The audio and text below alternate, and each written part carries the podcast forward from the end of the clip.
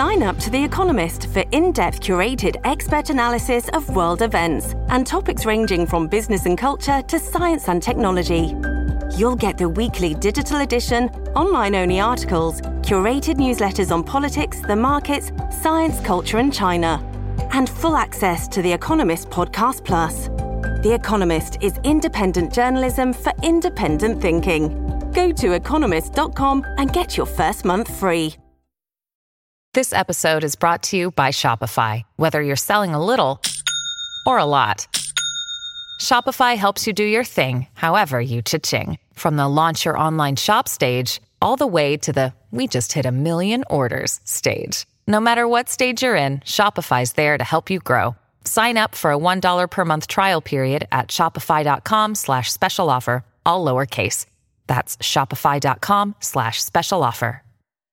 Storie Libere presenta Buongiorno e ben trovati in questo nuovo appuntamento di Quarto Potere, venerdì 24 settembre. Io sono Massimiliano Coccia, andiamo subito a vedere cosa ci riservano i giornali che troverete questa mattina in edicola.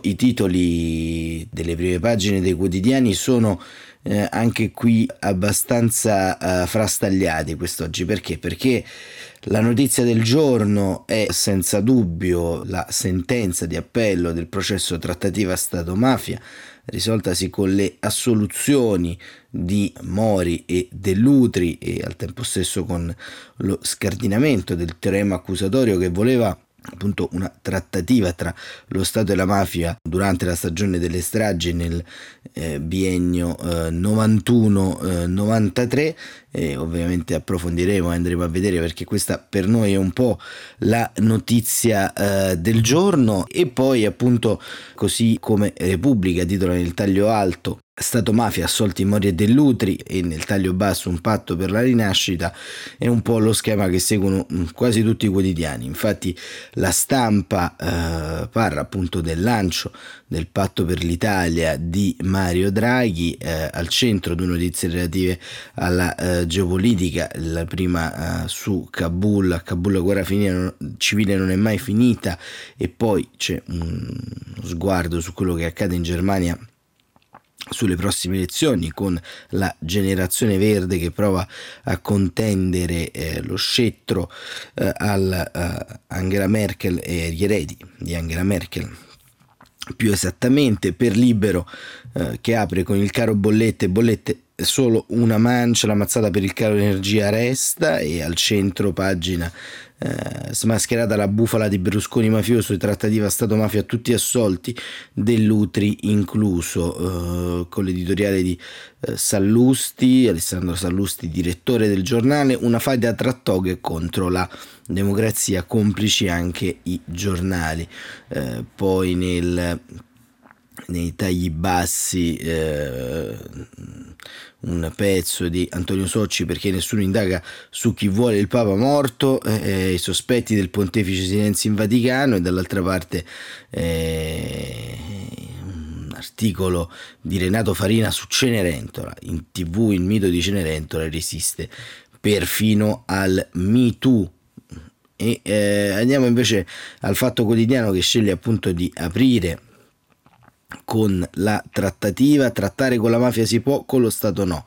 Uh, il negoziato Rossa Ciancimino è reato per i mafiosi, non per i carabinieri. Non c'è prova che Dell'Udri avvisò Berlusconi delle minacce di Mangano e company con una uh, grafica in cui tutti quanti i vari protagonisti del eh, processo dell'Udri Mori eh, vengono raffigurati come dei santi con la re- l'aureola e poi andremo a leggere l'editoriale eh, molto eh, diciamo velenoso oggi di Marco Travaglio sul processo trattativo il Fatto Quotidiano ha in qualche modo investito parte della sua credibilità e della sua linea editoriale nel sostenere le tesi dell'accusa, smentite appunto dalla sentenza di appello, in merito a questo dibattimento. E vedremo un po' come se la caverà Travaglio quest'oggi su eh, Il Fatto Quotidiano. La verità, il Green Pass dura 12 mesi ma il vaccino resiste soltanto 6.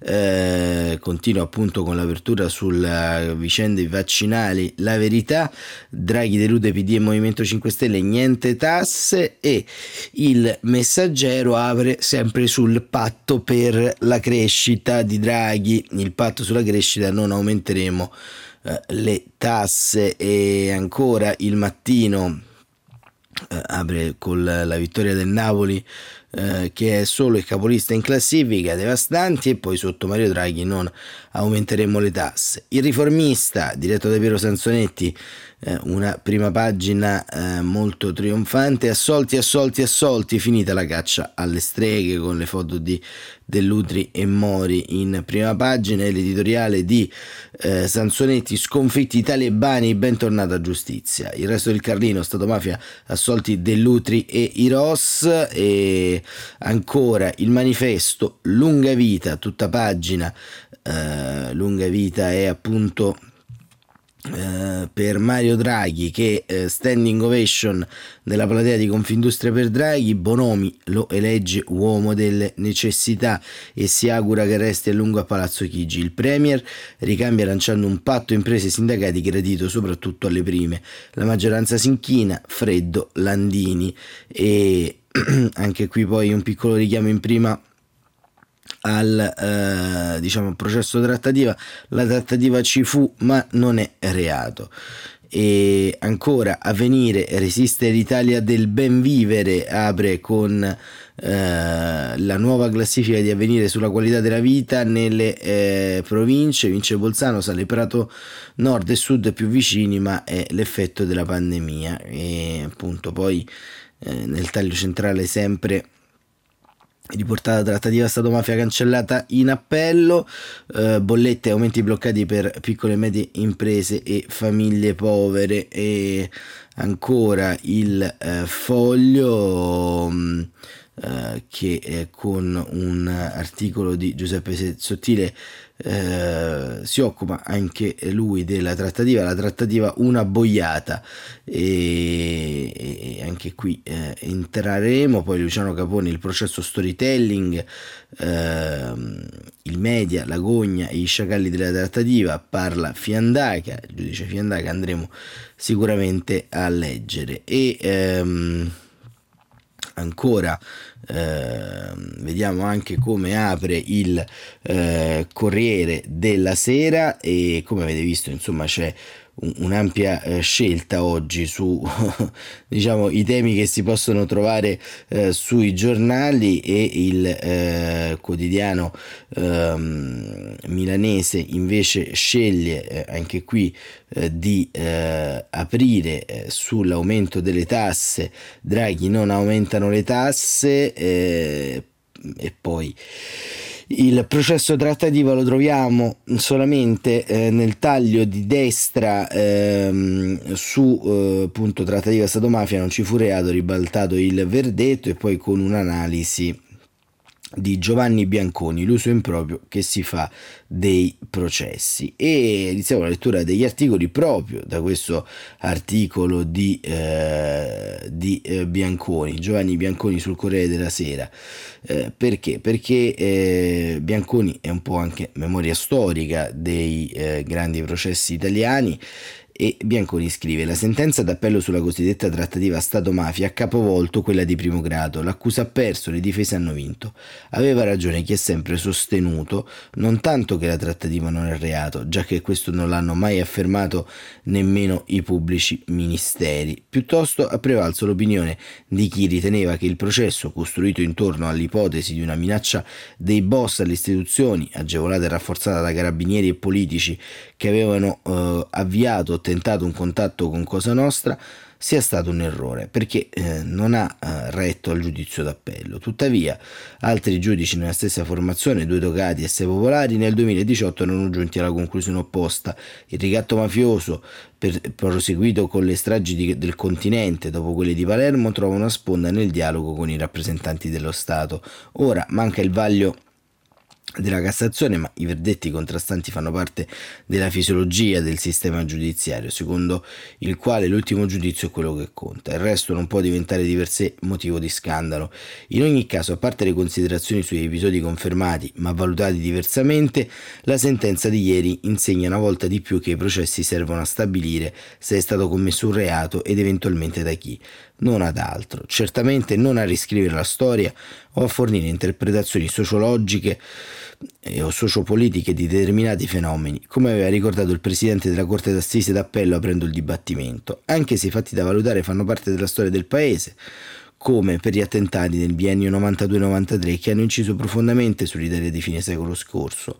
Questo comporta che anche quando alla sbarra finiscono nomi altisonanti e o esponenti di partito, o capita che i processi sfiorino o coinvolgono qualunque titolo delle calte, delle alte cariche istituzionali, bisognerebbe evitare ogni tipo di strumentalizzazione e speculazione, oltre a conclusioni affrettate o interessate. Sulla trattativa Stato-mafia, purtroppo, è successo il contrario, perché da un'ipotesi investigativa che peraltro riprendeva vecchie indagini archiviate, si è arrivati a reinterpretare i moventi delle stragi, ad accusare i magistrati di fare politica attraverso inchieste e processi, o i politici di essere collusi con la mafia, a prescindere dalle pronunce dei giudici, che servono ad attribuire eventuali responsabilità penali, ma non esauriscono la ricostruzione di ciò che è avvenuto. E così l'editoriale eh, di eh, Giovanni Bianconi e sempre sul Corriere della Sera appunto fatto anche una cronaca del processo, della sentenza mm, appunto per la Cassazione, eh, per la, scusate, la Corte d'Appello non ci fu reato, gli ex carabinieri Mario Mori, Antonio Subragni, Giuseppe De Donno e l'ex senatore Marcello Dell'Udri sono stati assolti. La trattativa tra lo Stato e la mafia non fu reato, la sentenza d'appello ha ribaltato il giudizio di primo grado che aveva bollato come reato il tentativo degli uomini delle istituzioni di entrare in contatto con esponenti di Cosa Nostra, in particolare con Vito Ciancimino al tempo delle stragi. Fu invece, come dissero i militari, un modo per avere informazioni per la cattura di Irina. Il verdetto ha cancellato ciò che in dieci anni la Procura di Palermo, la Corte di primo grado, aveva costruito sull'indagine. Il fatto non costituisce reato, la trattativa tra carabinieri e Cosa Nostra, eh, appunto scrive sempre eh, Giovanni eh, Bianconi, eh, avviata tramite l'ex sindaco mafioso Vito Ciancimino al tempo delle stragi di Capace e via D'Amelio, fu dunque legittima e non c'era il dolo né la volontà da parte degli ex sottufficiali dell'arma Antonio Subranni, Mori, De Donno, Mori e De Donno di innescare o rafforzare il ricatto mafioso delle istituzioni. Cadono l'accuse e le condanne per minaccia a un corpo dello Stato. Lo ha stabilito la Corte d'Assise d'Appello di Palermo ieri pomeriggio dopo tre giorni di Camera di Consiglio, ribaltando quella di primo grado che il 20 aprile 2018 aveva giudicato colpevoli gli ex carabinieri. Per Marcello Dell'Utri la soluzione è ancora più radicale. Lui non ha commesso il fatto, cioè non ha eh, veicolato ehm, la minaccia al governo guidato da Silvio Berlusconi nel 1994, che fu solo tentata. Non arrivò dunque a destinazione. Anche l'ex senatore di Forza Italia nel 2018 eh, era stato condannato come intermediario del ricatto mafioso. Il verdetto d'appello rovescia nuovamente ehm, eh, quello che tre anni e mezzo fa ha suscitato tanto clamore, sollevandone eh, a sua volta. In questo caso, infatti, non escono sconfitti soltanto la Procura Generale, che hanno sostenuto l'accusa nei due gradi di giudizio, ma anche i giudici della Corte d'Assise, che avevano individuato reati e colpevoli, scrive Bianconi, e il clamore per qualcuno, lo scandalo, anche se così funziona il sistema giudiziario, è ancora più grande perché questo processo non si era limitato a mettere alla sbarra un pezzo di politica e di appalti investigativi, lo Stato che giudica se stesso. Stavolta c'è stato un conflitto di interessi arrivando ai massimi livelli, coinvolgendo l'ex presidente della Repubblica Giorgio Napolitano, intercettato casualmente nei suoi colloqui con l'ex ministro Nicola Mancino, uno scontro tra il Quirinale e la Procura di Palermo finito davanti alla Corte Costituzionale furono i danni collaterali dell'indagine sfociata in un processo in cui allora eh, capo dello Stato fu chiamato a testimoniare e le sue testimonianze, scrive Bianconi, sul ricatto subito dallo Stato con le bombe nel 92 furono gli elementi fondanti delle condanne in primo grado. In appello, per quello che è possibile capire dal dispositivo, è stata cambiata la prospettiva con cui sono stati interpretati gli stessi fatti. Tutto ruota, dice Bianconi, nella sostanza, intorno all'iniziativa dei ROS dei carabinieri spiegata dallo stesso generale Mori nel 98, al processo per le stragi del 93 sintetizzando il dialogo con Ciancimino. Ma che cos'è questa storia? scrive Bianconi, eh, riportando il dialogo. Ormai c'è un muro contro muro, da una parte Cosa Nostra, dall'altra lo Stato, ma non si può parlare con questa gente. La buttai lì, convinto che lui dicesse cosa vuoi da me. Invece mi disse, ma sì, si potrebbe, io non, non sono in condizione di farlo. Allora disse, provi. Per le difese era la semplice spiegazione di un'attività info-investigativa tutta in salita e comunque lecita. Per l'accusa e i primi giudici in un'offerta di disponibilità a trattare che rafforzò la convinzione mafiosa che le stragi producevano risultati. Ora i giudici d'appello hanno stabilito che non c'era la volontà né la consapevolezza e nemmeno l'accettazione del rischio che con quella proposta si poteva agevolare il ricatto dei boss. E questo avevano già affermato i giudici che hanno assolto in tutti i gradi di giudizio l'ex ministro democristiano Calogero Mannino, accusato dallo stesso reato, ma uscito prima di scena per richiesta del rito abbreviato. Può darsi, va a concludere Bianconi, eh, che quella sentenza definitiva, dopo la pronuncia della Cassazione arrivata a dicembre del 2020, a proposito di tempi abbreviati, abbia influito sul verdetto di ieri.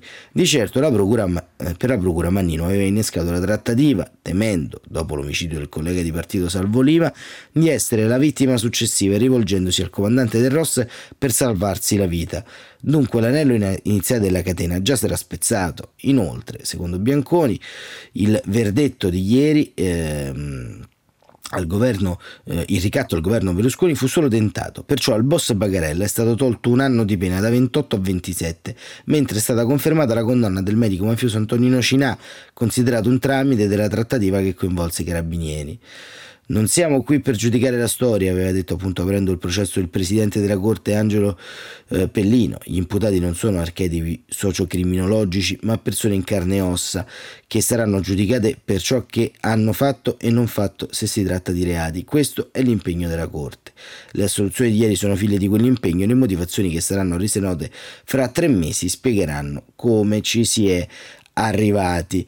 E eh, andiamo a vedere eh, quello che invece scrive Damiano Aliprandi eh, sul eh, dubbio. Perché eh, ovviamente c'è anche una lettura molto politica di quello che è avvenuto perché all'interno della eh, magistratura vi era appunto un partito molto ben strutturato che voleva eh, diciamo a tutti i costi incardinare questa sentenza per provare a dare una lettura complessiva, ed è questo il dato grave, e differente della storia della lotta alla mafia e della storia del contrasto a Cosa Nostra. Eh, lo Stato, il cosiddetto Stato sostanzialmente, vale la pena ricordare da un punto di vista storico, e scusatemi la digressione, eh, con Cosa Nostra, è vero che ha trattato, ma ha trattato a livelli intermedi prima dell'avvento del pool antimafia, eh, e quindi prima eh, dell'avvento della stagione delle inchieste del maxi processo. Ricordiamo che più che trattativa ci fu estrema collusione e, e forse quella collusione dura ancora con alcuni apparati della eh, politica, dell'imprenditoria e del mondo dell'informazione. Ma sostanzialmente sostenere che vi fu una trattativa strutturale per fermare le stragi va anche un po', possiamo dire, a, a ribaltare tutto l'impegno antimafia eh, del nostro paese, perché se vi poteva essere una trattativa, eh, certamente non si sarebbe svolta eh, al termine del maxi processo che portò ovviamente eh, la mafia per la prima volta nella sua organicità ad avere una, eh, come dire, una condanna e un riconoscimento storico grazie anche a leggi approvate in via emergenziale richieste eh, dagli eh, uomini del pool, da Giovanni Falcone, da Antonino Caponnetto all'epoca, e molto probabilmente una trattativa sarebbe stata eh, intavolata se ce ne sarebbe eh, appunto voluta anche molta fantasia per avere questo tipo di, eh, diciamo, di, di struttura storica, si sarebbe potuta intavolare ovviamente mentre era in corso un processo mentre sostanzialmente la mafia finiva alla sbarra e con lei eh, centinaia di migliaia di eh, rivoli e, e, questo diciamo è un dato storico da non dimenticare. È possibile a livello logico che lo Stato va a trattare con la mafia dopo averla condannata, dopo aver legiferato in modo permanente e speciale contro i boss? E questa è un po' sempre stata la domanda storica che eh, personalmente mi sono fatto e che personalmente poi si sono fatti anche pezzi più autorevoli della magistratura e della storia del nostro paese oltre a me. Damiano Librandi, torniamo al dubbio, eh, appunto crolla il processo trattativa, madre di tutti i teoremi, eh, perché Alibrandi ha ragione, perché? Perché la trattativa Stato-mafia in qualche modo la mecca anche del complottismo giudiziario su quella stagione. Un complottismo, badate bene, che vedremo anche, troveremo anche nelle parole di Fiammetta Borsellino, figlia del giudice Paolo Borsellino, che ha impedito di andare fino in fondo su quelli che sono i dossier relative alle stragi che risiedono soprattutto nel dossier mafia appalti che Paolo Borsellino eh, trattava. E Alibrandi scrive: Mario Mori sta subendo una grave ingiustizia come fu con il caso Tortora. Lo aveva detto Massimo Bordini durante un convegno del Partito Radicale, l'ultimo, perché dopo pochi giorni sarebbe morto lasciando un voto incolmabile. E ovviamente ha avuto ragione.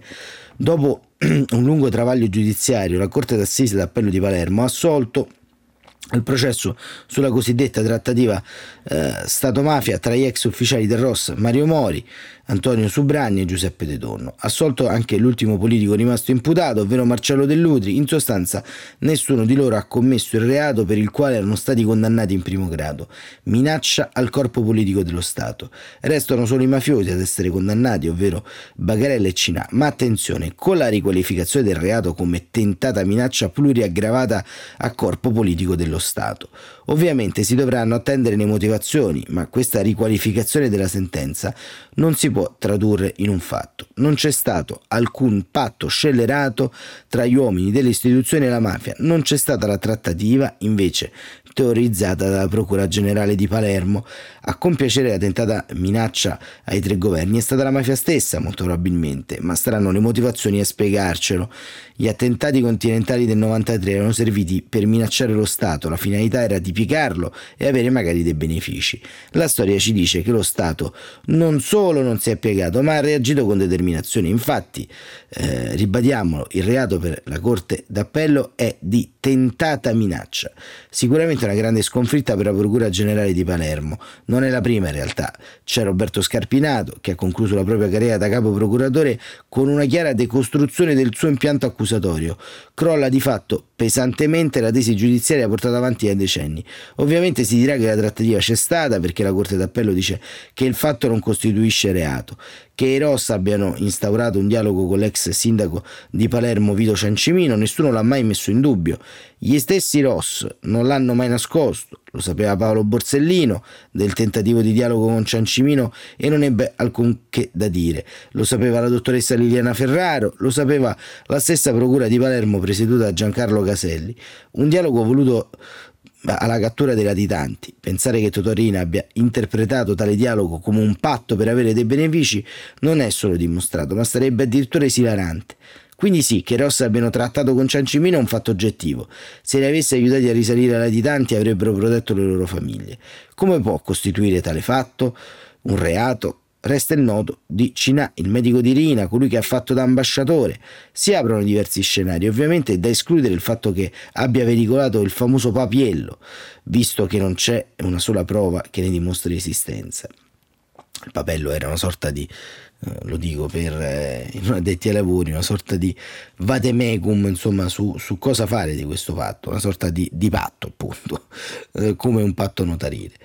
Ma saranno le motivazioni a svelare l'arcano che abbia eh, bleffato e questo potrebbe essergli costato chiaro, ma siamo nel campo delle ipotesi e solo le motivazioni potranno fare eh, chiarezza. L'esito non era scontato, la Corte d'Appello è riuscita a non farsi travolgere da uno tsunami mediatico senza precedenti, messa in onda eh, del film della Guzzanti, tra l'altro datato e superato, due trasmissioni televisive in prima serata e le relative repliche, grandi giornali, convegni promossi da associazioni di destra e di sinistra, una narrazione unica che non ha uguali, eppure i giudici della Corte hanno resistito e applicato il diritto, valutare le prove, studiare le carte, prendere in considerazione le altre sentenze, non solo quella di Calogero Mannino, che hanno già decostruito la tesi della trattativa. Non parliamo di sprovveduti. C'è il giudice Angelo Pellino, che ha dimostrato nel passato di essere molto scrupoloso. Basterebbe leggere le motivazioni della sentenza del processo Mauro Rostagno dove ha analizzato tutte le piste possibili, comprese quelle più fantasiose, vagliato ogni testimone. Un documento che si legge con facilità perché la verità è sempre quella più semplice. Attenzione, semplice ma indicibile nel contempo. La soluzione nei confronti degli ex Ross Mori e De Donno è anche un omaggio a Falcone e Borsellino, scrive Liprandi. O meglio, venne ristabilita la loro dignità Tutte e due si fidavano ciecamente dei due carabinieri. De Donno era il braccio destro di Falcone. Con il verbale recentemente desecretato ora sappiamo che non solo aveva parlato dell'indagine su mafia appalti, ma che davanti alla commissione antimafia aveva voluto sottolineare la loro professionalità. Borsellino si è visto con gli ex Ross riservatamente, si fidava così tanto che aveva detto loro di riferire solo a lui. Ora la coraggiosissima sentenza di secondo grado ci dice che i due giudici uccisi dalla mafia hanno fatto bene a fidarsi, non erano stati degli ingenui e, e così ehm, Damiano Alibrandi che poi uh, firma anche un altro pezzo molto interessante eh, che eh, ci porta anche un po' al post sentenza. Adesso è chiaro, Borsellino è morto per mafia appalti. Il magistrato, scrive sempre Rebrandi, si fidava del Ross che gli, deva, che gli, aveva portato elementi sul rapporto fra Cosa Nostra, politici e imprese. Il legale dei suoi familiari da Palermo spinta a riaprire quella pista e, e leggete anche questo articolo di Damiano Aliprandi sul eh, dubbio e eh, andiamo a chiudere un po' questa ampia pagina di eh, giustizia e, e, e appunto eh, mafia con due pezzi. Eh, due accenni a due editoriali, eh, un editoriale di Carlo Bonini su Repubblica eh, in prima e continua a pagina 3 che appunto ehm, analizza un po' i fatti che abbiamo eh, visto fino a questo momento e eh, appunto ehm, in conclusione di questo editoriale Bonini traccia un po' la sua conclusione. Come vedete eh, le opinioni sono ma- varie, vaste e diverse per questo sarebbe liberatorio, mm, dice eh, Bonini, poter pensare che la sentenza palermitana di ieri fosse l'occasione non per un rompete le righe, un tutti a casa, per un de profundis o peggio un rederationem con la storia dell'antimafia di questi trent'anni, ma per un armistizio civile, leale del paese, per una riflessione sincera e trasparente su, nella magistratura, che sia premessa di una dichiarata volontà di riscrivere la storia con la S maiuscola di quegli anni, e di farlo come invitavano Fiandaga e Lupo, nei luoghi, nei modi e nella complessità che merita, Purtroppo non bisogna essere profeti per essere certi che non accadrà, a dispetto e in disprezzo di quei brandelli di verità storica che pure eh, ancora manca e che potrebbero ancora essere afferrati. E eh, di una memoria che per essere costruita ha come precondizione che i processi non siano ordali e la storia non venga scritta solo dai processi quale che ne sia l'esito. E questo era un po' l'auspicio di Carlo Bonini e invece chi non l'ha presa esattamente bene è eh, Marco Travaglio perché Marco Travaglio eh, chiaramente sul, eh, sul suo eh, quotidiano, ovvero su uh, il fatto quotidiano, firma una prima pagina molto dura e anche se volete un editoriale molto duro eh, e scrive eh, per la serie La sai l'ultima la sentenza d'appello sulla trattativa Stato-mafia conferma integralmente i fatti ma condanna solo la mafia e assolve lo Stato e così afferma un principio che sarebbe perfetto per eh, fare avanspettacolo, un po' meno per il diritto penale. Con stato, trattare con lo Stato è reato, trattare con la mafia non è reato. Sarà vincente fra tre mesi leggere le motivazioni della Corte d'Appello d'Assisi di Palermo, ma lo sarebbe ancora di più poter assistere alla loro stesura, cioè vedere i giudici che mettono nero su bianco eh, questa trattativa asimmetrica con la legge del dipende. È reato solo per i mafiosi da un lato del tavolo e non per i carabinieri politici dall'altro. Più che una trattativa, una commedia, anzi una tragedia degli equivoci e, e, questo è un po' l'incipit che come vedete va proprio in quella direzione ehm, e si continua a interrogare Travaglio che poi continua il suo editoriale in prima pagina eh, a pagina 24 dice eh, Perché ci fu questa trattativa? Lo scopriremo dalle motivazioni. Probabilmente mancava il dolo, l'intenzionalità, lo facevano a loro insaputa, pensavano di agire a fin di bene, erano sovrapensiero, non capivano niente. Sia come sia, la lotta alla mafia era in buone mani. Parliamo dello stesso Rossa che nel 92 eh, non perquisì il covo di Rina, lasciandolo eh, setacciare ai mafiosi favorendo Cosa Nostra, ma furono assolti perché mancava il dolo. Ecco, Marco Travaglio non si arrende forse a questa evidenza storica che viene continuamente tracciata, però anche come vedete dai giornali eh, che eh, abbiamo letto eh, fin qui. Eh, e, mm, fondamentalmente la natura sempre paracomplotistica eh, di eh, tutto quanto questo impianto di pensiero accusatorio ha fatto molto male anche alla lotta alla mafia in questo paese. Cercare motivazioni diciamo fuori un po' dalla logica, così come fa anche Travaglio che in modo colpevole continua un po' a mistificare eh, quello che è poi la realtà, perché eh, i giudici non hanno detto che si può trattare eh, con la mafia eh, se si è lo Stato e quindi non si costituisce reato, ma se la mafia cerca la trattativa è reato, ma è la semplice natura investigativa eh, dello Stato che fa così. In ogni indagine non c'è un pezzo di trattativa, c'è sempre un pezzo di dialogo, di complessità all'interno di quello che viene fatto. Ed è proprio Falcone ad averci insegnato quella complessità, istruendo dei processi sulle dichiarazioni di collaboratori di giustizia, sulle dichiarazioni di Tommaso Buscetta e che cos'è il fatto di fare un patto con un uomo, in questo caso un pentito, per farsi rivelare verità altrimenti non rivelabili di una società chiusa come quella di Cosa Nostra. Ecco, e questo è un po' il, il dibattito. Sembra spesso che eh, molti colleghi, molti editorialisti, pur di difendere la propria linea, eh, se, sembrano che siano cresciuti all'interno di, di, di, un poliziesco di genere dove c'è un poliziotto, una giustizia che rincorre a piedi nudi quasi eh, i criminali e, e, non c'è nessun dato di complessità permesso. E fare un pezzo di, eh, di, analisi di quel periodo, di questa storia, potrebbe essere molto importante. Ma io vorrei chiudere questa ampia parentesi per poi andare brevemente a vedere altre notizie con appunto il termine di eh, un editoriale eh, di Massimo Bordin scritto qualche anno fa eh, sul, eh, sul, foglio, proprio sulla trattativa Stato-mafia. Massimo Bordin, già direttore di Radio Radicale, editorialista del foglio, mancato ormai due anni fa, eh, si è occupato strutturalmente, le sue speciali giustizia su Radio Radicale, della trattativa Stato-mafia e eh, anzi della presunta trattativa e ormai neanche più presunta secondo la Corte d'Appello e Bordin scrive a parlare di mafia non è la stessa cosa che fare un discorso sulle scie chimiche. La mafia esiste davvero così come esistono i suoi rapporti con la politica e la società. Dunque il processo di Palermo non può essere preso come un prototipo di deteriore teoria del complotto sulla base del suo soggetto.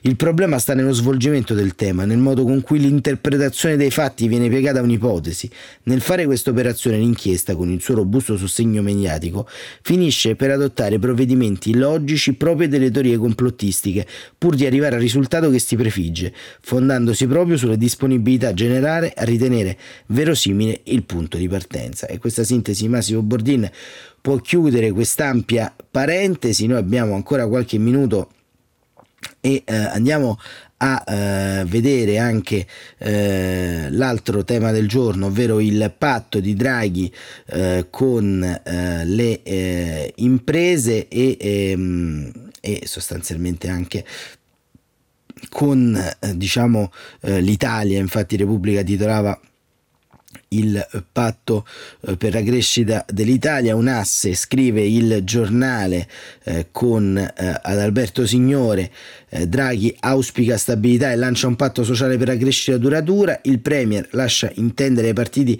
che non vuole turbolenze in vista per il voto del Colle, rivendica i risultati ottenuti, soprattutto sul fronte della lotta alla pandemia, fa il punto sulla situazione economica e lancia un patto per l'Italia, scrive Signore, dal quale nessuno può chiamarsi fuori. Mario Draghi parla davanti all'Assemblea di Conferenza Confindustria finalmente riunite in un'atmosfera di quasi normalità al Palazzetto dello Sport di Roma.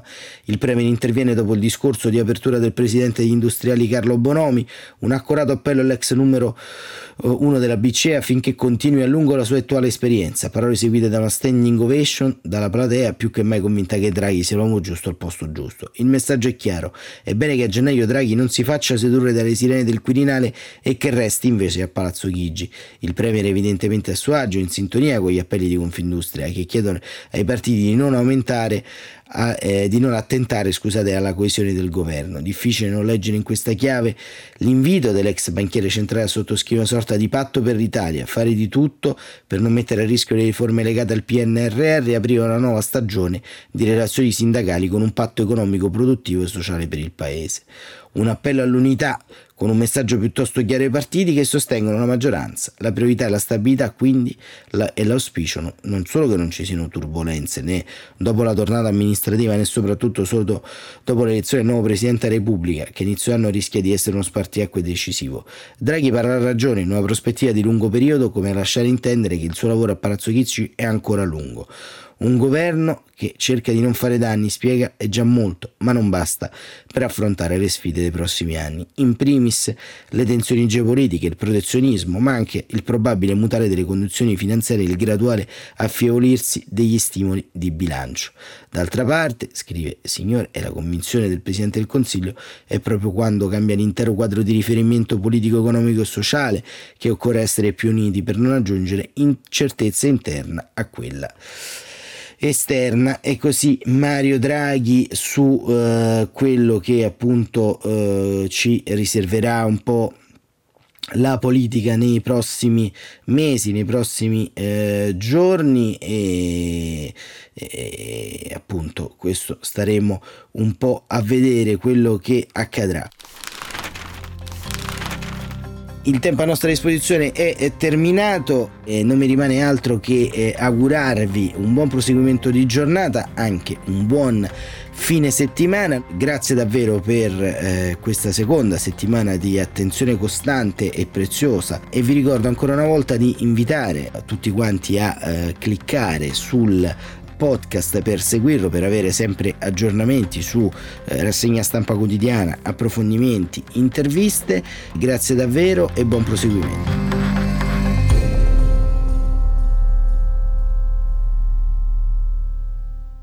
Una produzione storielibere.fm di Gianandrea Cerone e Rossana De Michele.